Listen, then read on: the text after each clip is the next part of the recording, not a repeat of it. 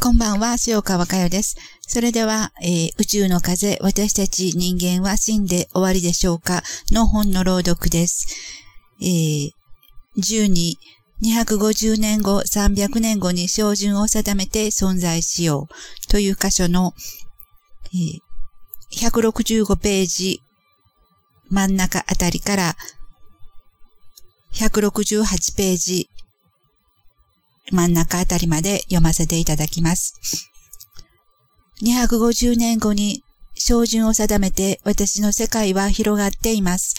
次元以降へまっすぐに突き進んでいくために250年後アメリカのうちに再び肉を持ってきます。その予定のコースを今思います。宇宙に向ける瞑想からそのところがはっきりとしてきます。アメリカはもうすでに荒廃しています。荒れ果てた土地、その中で人々の心は本当に荒れ狂っているんです。自分たちの欲望の渦の中に自らを沈めていった結果をアメリカの地ははっきりと表しているでしょう。その頃は確かにいろいろな面で目覚ましい発展があります。しかし一方では人々の心は今よりもさらに地に落ちています。狂いに狂っている中に私たちは肉を持ってきます。もちろん私も一つの肉を持ち、自分の中の闇に飲み込まれそうなエネルギーの中で毎日を過ごしているのです。その中からようやく喜びという本当の自分の姿を蘇らせていく一つの出来事があります。その出来事をステップにして、私の心は真実の世界へ大きく羽ばたいていきます。心を宇宙、真実の世界に向けていくのです。宇宙に心を向けた私の中に、喜びの波動、喜びのエネルギーがまっすぐに入ってくるのです。そしてそのエネルギーは私の中で爆発していきます。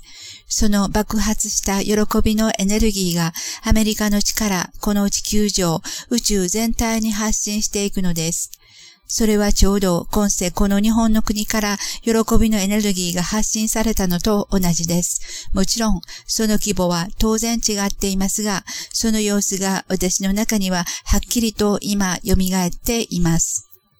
大気とめきちアルバート、その意識の中で私たちは喜び爆発をしていく。そんな予定のコースを私は着実に歩みを進めています。心に感じる確かな足取り。これはどんなに私が言葉を連ね、こうですよ、ああですよ、と伝えても、それぞれの心ではっきりとしたものを感じない限り、結局は絵空ごとでしょう。やはり肉の中に埋没していくこれからでしょう。特に大家留吉氏が死んで、時間が経っていけば、肉の中に舞い戻っていくコースを辿っていく人たちも数多くあると思います。私はそれでもいいんです。自分の中に感じた真実の世界、その世界をまっすぐに見つめ、これから250年を過ごしていきます。そして再び肉を持ち、この思いを宇宙に向かって発信していく。そんな私をただただ楽しく嬉しく見つめています。それでは軽く目を閉じてください。